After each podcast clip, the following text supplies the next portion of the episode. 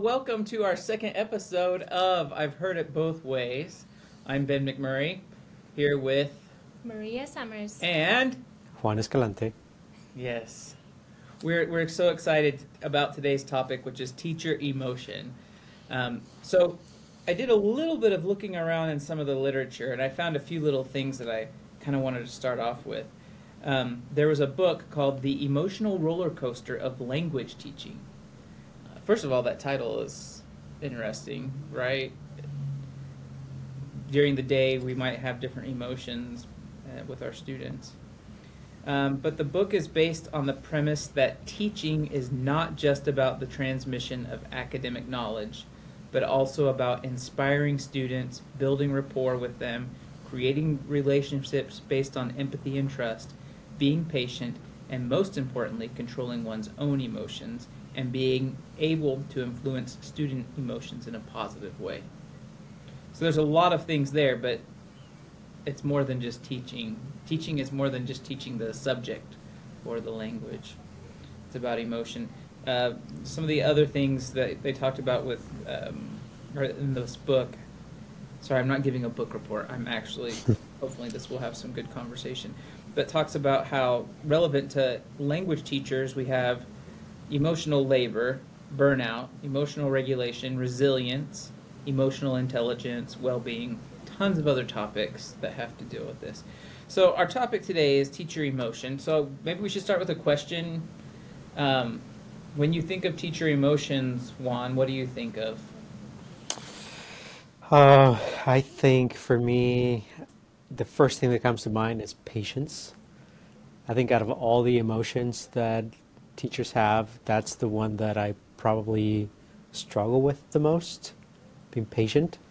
And I realize that at times it has to do with whatever's going on in my personal life or whatever I have going on at work. Like if I have, a ton of work backed up that I haven't gotten into, sometimes I go into the classroom and my patience is already low.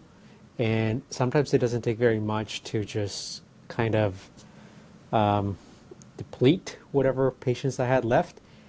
And I struggle at times with making sure that I don't just explode in class and, create a scene that nobody wants to be part of. Create a scene. Okay, considering how tranquil Juan is during this, can you picture him exploding? No, not at all. You know what? I'm glad we're doing this. Yesterday was an awful day for me. I had feelings of anxiety and stress and just very overwhelmed and annoyed. I met with one of my good friends here and we had a meeting scheduled for later that day, and he walked into my office and I told him, close the door. So he closes the door and he sits down, and I just took 5 minutes just to vent. And I'm feeling like this, and this. And he just sat there and listened to me. And that's all I needed, right? I just needed somebody to listen. And after that, I felt better. It didn't go away, but I could see a little bit more clearly how I could go about taking care of all the different things I had going on. And so this episode comes at a good time for me because I was just feeling very emotional in a lot of different ways yesterday. I think that's what makes us human, right? I mean, we are human. We experience all kinds of emotions. And as teachers, we experience positive emotions and negative emotions and, excitement one minute, and then maybe not anger, but just a little bit of frustration when, students don't necessarily do what we ask them to do, or, they contradict us, or whatever it is, whatever the reason it is. But we do feel all kinds of ranges of emotions, and that's normal, and we're human. And I think a very important part of being a teacher is also being vulnerable with our students and kind of showing them, like, look, I mean, I feel sad, or this is kind of how I feel, and this is why I feel that way, but that's okay, right? There's some there's tools to help us handle our emotions, and we can be in control of them. But I do love this aspect of, let's be vulnerable and let's show our students that we are human and we connect with them that way, because the same emotions that we're feeling, they might be feeling as well. And with the venting part, I think it's so important to have someone to vent to, right? And not necessarily to complain about the situation, but to kind of say like, hey, this is what I'm feeling, and I've had this experience, and it didn't go very well. It's kind of like I see it in a way more of a reflection, in a way. I mean, sometimes we just vent and complain, and that's fine too.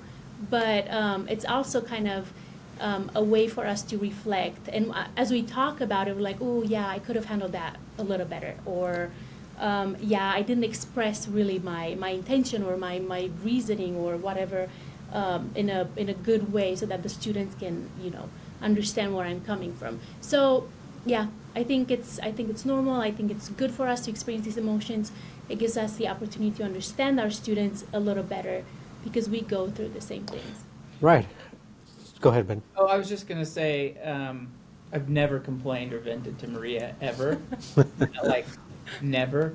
Her office used to be down the hall from mine just recently. And I taught yesterday, and as I was walking out, the first thing I thought was, I gotta go tell Maria about my class today. And when I got down here, it took me like walking the stairs to realize that she wasn't down here, and I was feeling really sad.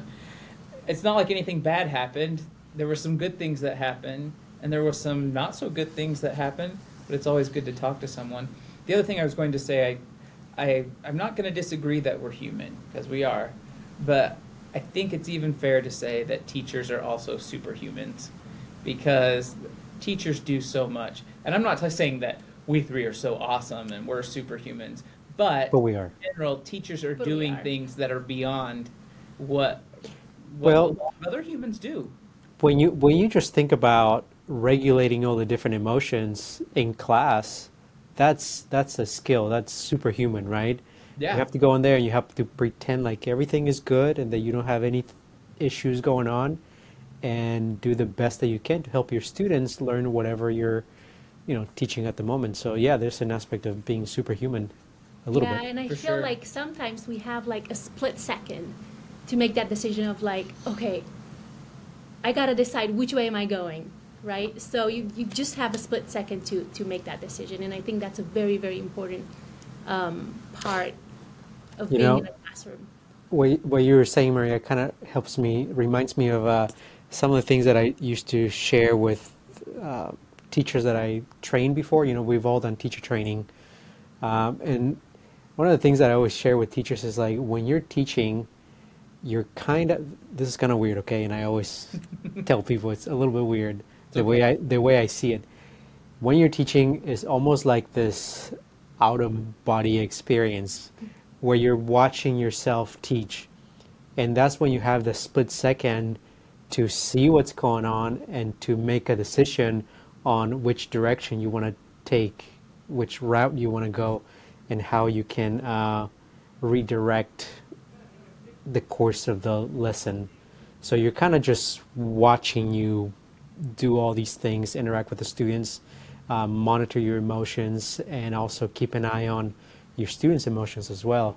And like you said, it's just a split second to make decisions. Is that weird? Out-of-body experience? No, it's not weird. It makes sense, right? It does make sense. Okay, it makes a lot of sense. Good job. Great comment. way to be. So I kind of want to change gears just a little bit, because I saw some things from an article where they looked at 5 different emotions: joy, love, sadness, anger, and fear.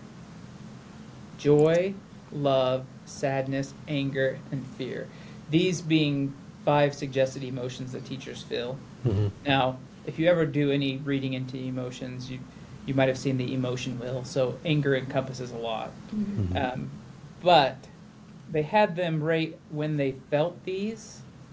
Teachers, right? Like which one they felt the most, which one they felt the least.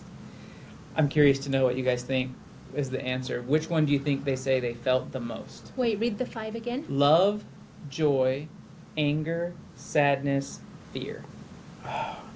Oh, man. They're all good answers. Well, let me give you a hint. Think about the best teachers you know. What would their answer be? Joy. Probably joy or love. Joy was the number one emotion that they indicated that they felt. What do you think is the one that they felt the least? Anger? Anger. Nope, it wasn't anger. Sadness? Wasn't sadness. Oh, man. Don't tell me it's love. It was love. No. Oh, no. Isn't that crazy? No, now, I can't granted, handle this. In this study, it was a specific context. So there might be some cultural things that went on to it. But the data is pretty interesting. Yeah. And I have a little bit of, I have a hard time with this. This is why I want to bring it up. Because I wanted to see Maria's face. So I think we're fair to say that we've heard it both ways on this one, right? Yes, we have. We've heard it this way and we've heard it the right way. Yeah. Which is, the right way is everybody has different emotions and reacts in different ways. And the culture of the country, the culture of the institution, all can have an impact. Yes. For me, I think the emotion that I feel most is, it might be love that I feel, because I'm right there with the students and I can, it's like they're working hard, I'm trying to help them. I know they have struggles. I know this person is having issues with family or roommates. Yeah. I know what's going on. And so I feel like, you know what, I just feel a lot of love for these people. One thing, I think I agree with love. We're all of us are parents here. And I was sharing with my students not long ago, we were having a moment in class, right? And we were open, sharing feelings. And I shared with them that, you know, when you begin to see your students as humans, as people with great talents and abilities, you're more likely to do everything you can to help them. And I think for me personally, one thing that has helped me to see my students in that way is being a parent, being a father. You know, it's so strange because my daughters are very, very young and my students are, you know, in their 20s.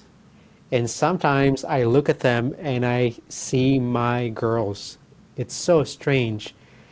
And sometimes I see my students and I see them as little kids, as their parents would see them. And that puts everything into a whole different perspective, because suddenly I can visualize what their parents want for them. You know, all the dreams and aspirations that their families have for them, and that changes everything.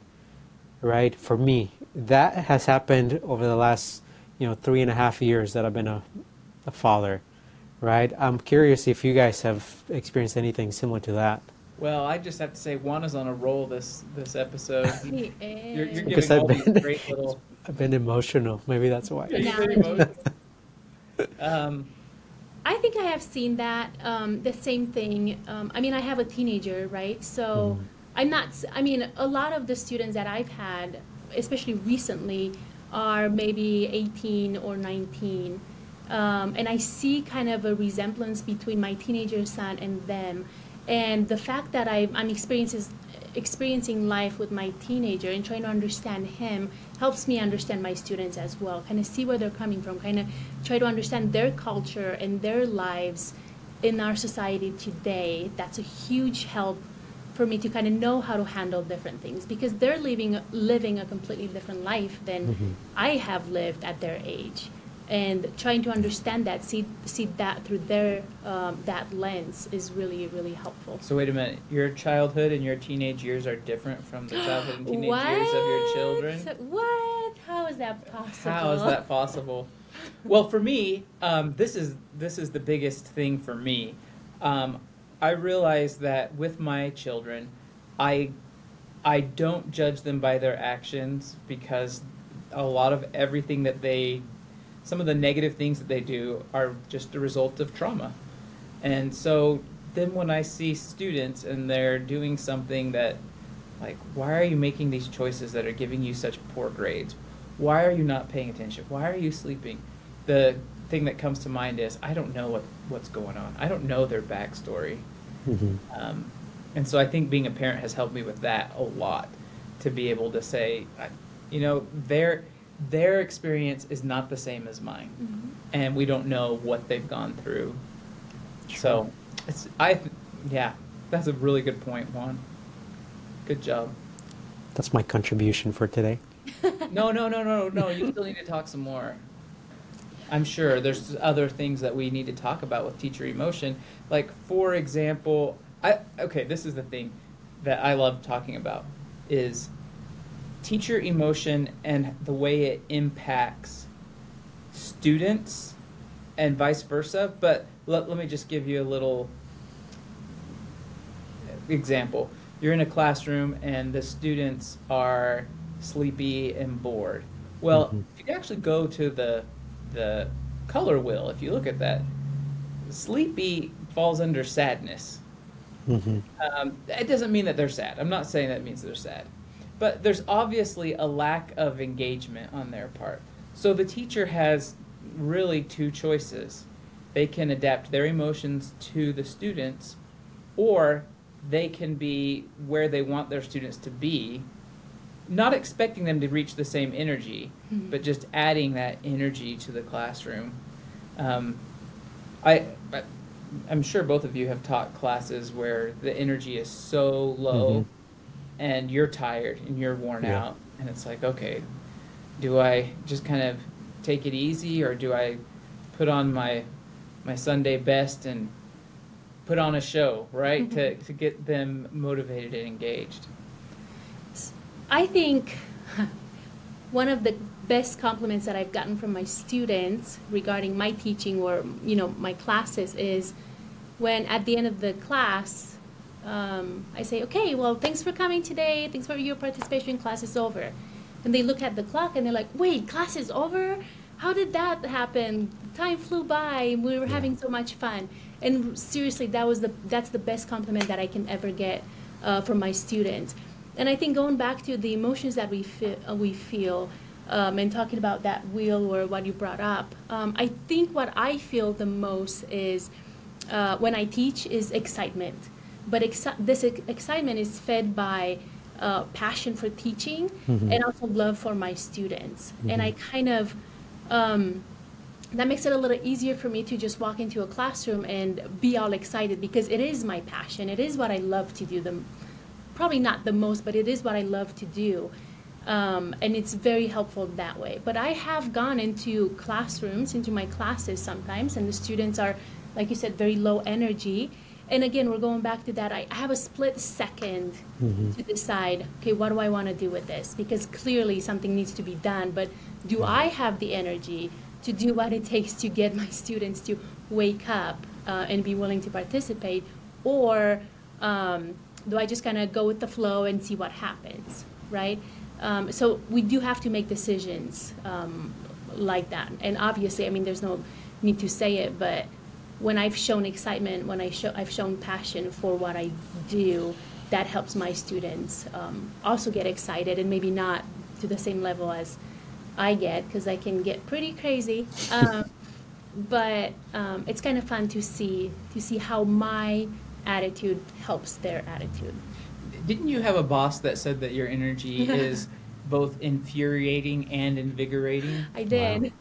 I think I agree with that. You are just listening. Maria was pointing at Juan. Oh, me? Why was it? So my foot fell asleep. What does that mean? Should I do anything about it? You probably need to. Is it? Do you feel pokes in your foot? Yes, I do. Okay, so we've talked, we want to wrap up here in a little bit, but we've talked a lot about, so don't anyone think that I just read articles for fun, because really, I just looked up a few things. Well, you are kind of a nerd. I know you read articles, so just admit it. I am a nerd. Just come out and say it. Sure, I'm a nerd, but... in the best way possible. In the best way possible, yes. Jun Chen published a few articles that I looked up, and one of them she talks about teacher emotion in Bronfenbrenner's ecological framework. And so far we've been talking about microsystem. We've been talking about students, family, and friends. But the next one is the mesosystem, which is colleagues and administrators. Mm-hmm. The exosystem would be parents and organizations. and the macro system would be social, cultural, and political factors, and then the chronosystem, time.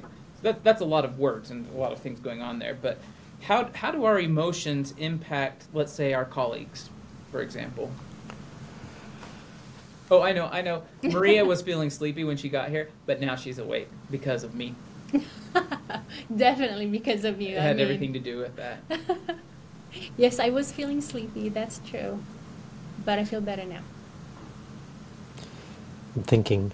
Yeah, it's interesting. I mean, talking about this, I don't know, it kind of makes me think of here at our institution, we used to have what we called hallway meetings, right? Someone would go and talk to someone else in the office next door, and then everyone would come out and we would start a conversation about that. And it was such a positive, edifying experience and conversations, and we would kind of like help each other through, whatever issues or concerns or happy moments. And I think that has to do a lot, like we got to influence each other that way. And that was a very positive experience for me, and I think for everyone else here, just kind of being there for each other and understanding, because we understand each other, right? We're going through the same things, having the same emotions every day, pretty much. And just being able to talk about them and being able to share those moments and with someone that truly understands where we're coming from and what we're feeling, it's invigorating. It really is. We don't do hallway meetings anymore. They've been discontinued. Now that I left? Yep. We realized that it was causing a problem. I'm just kidding. we have hallway. Why would I be serious? Hallway meetings are the best. It's always so good to talk to your colleagues. It's great. You know what? And even texting people, yeah. And just that's great. I really think that our colleagues have a huge impact on our emotion as teachers. And I feel sorry for all the teachers who teach in isolation, all the teachers who don't feel like they connect with their colleagues, because this to me is one of the greatest things that can help you regulate both in and outside of the classroom. I think it's really important that whatever organization we're working for has opportunities for teachers, colleagues to come together in a non-work environment and get to know each other a little bit better. It doesn't have to happen. It doesn't have to happen all the time. It doesn't have to be this huge thing. But when you get together outside of work, you get to know each other a little bit better, and then you're a little bit more comfortable, having those hallway meetings, yeah. And being able to be more open and share some of the struggles that you're having that semester. It really does add to the experience at work. It makes you feel like you're part of a community and that you're not doing it, that you're not doing everything on your own, I feel like. I agree completely. And what you're talking about, okay, I'm gonna be a nerd for a second, but she could say the exact same thing that I'm about to say. Martin Seligman, the kind of father of positive psychology, the third pillar in positive psychology research and the whole framework is positive institutions, mm-hmm. which is an area that I'm very interested into looking into and doing research. But I think that's exactly what you touched on. A positive institution makes a difference. Yeah. The question is, what is a positive institution, and how do you measure it? How do you define, this place is a positive place or not? Are there certain things that happen? Is it the people? Those mm-hmm. are all questions that we definitely need to be asked. I was talking the other day about with someone about going to work somewhere else, like what that would be like. And I said, going to work somewhere else, I wouldn't know what my colleagues were like, and so I'd have to train them all over again to be fun. I don't know what I'd be getting into. But I do think that people have such a huge impact on positive institutions. And I know for me, like having worked here for a while, I have seen, there's been so many people that have impacted me and my emotional, my ability to emotionally regulate as a teacher and as a human being. I read something else when I was skimming through some of the things, that one of the key ideas of emotional competence is balance, emotional balance, which in the terms of teaching means that you have balance between the different parts of your life. Mm-hmm. Because I'm sure both of us have met teachers, maybe we've even gone through this at parts of our lives where teaching was everything and we spent tons of time, more time than we needed to, because that was, and doesn't create balance. Or maybe there's times, you know, we don't do exercise or something. I think that's easier said than done. I mean, I'm looking at the, I mean, some people have the luxury of, you know, leaving work at work and getting home and just dealing with things at home and kind of take a break from that teaching. But I'm looking at the my kids' teachers. We get emails, you know, from the different... at midnight, right? Yes, that they've graded this assignment or they've posted this thing. And all I feel when I get those emails is, wow, poor teachers, look at the time, and they're working and they're grading and they're making sure that my son's assignment or my daughter's, you know, work has been graded and has gotten feedback. And that's impressive. That's something that I admire in a lot of people. And I can't help but think of, how do they do it? How do they do it? Because you do need a break from this. But a lot of them do not have the opportunity to really take a break. Well, and also, I totally agree with what you're saying, but I'm just going to disagree with you for a minute. Really. I agree with you. I also think that for some, we can't always make assumptions that because they're sending stuff at 12 o'clock, maybe they left early to go skiing and they had spent all afternoon and get back at the end of the day and they can't sleep and they want to do it. So we don't know. But the point is, we do know that there are teachers who are giving so much of their time just to help their students, which is amazing. I think kind of what you were saying earlier, Ben, just having balance, right, in your life and everything that you do. I think there's a lot of great teachers that put in extra time, more than I do, certainly. But for me, it's all about making sure that I balance my work and my personal life so I can be a little bit more emotionally stable. Because if I'm just speaking from my experience, right? If I'm taking work home, that creates, you know, things are not very balanced in that way.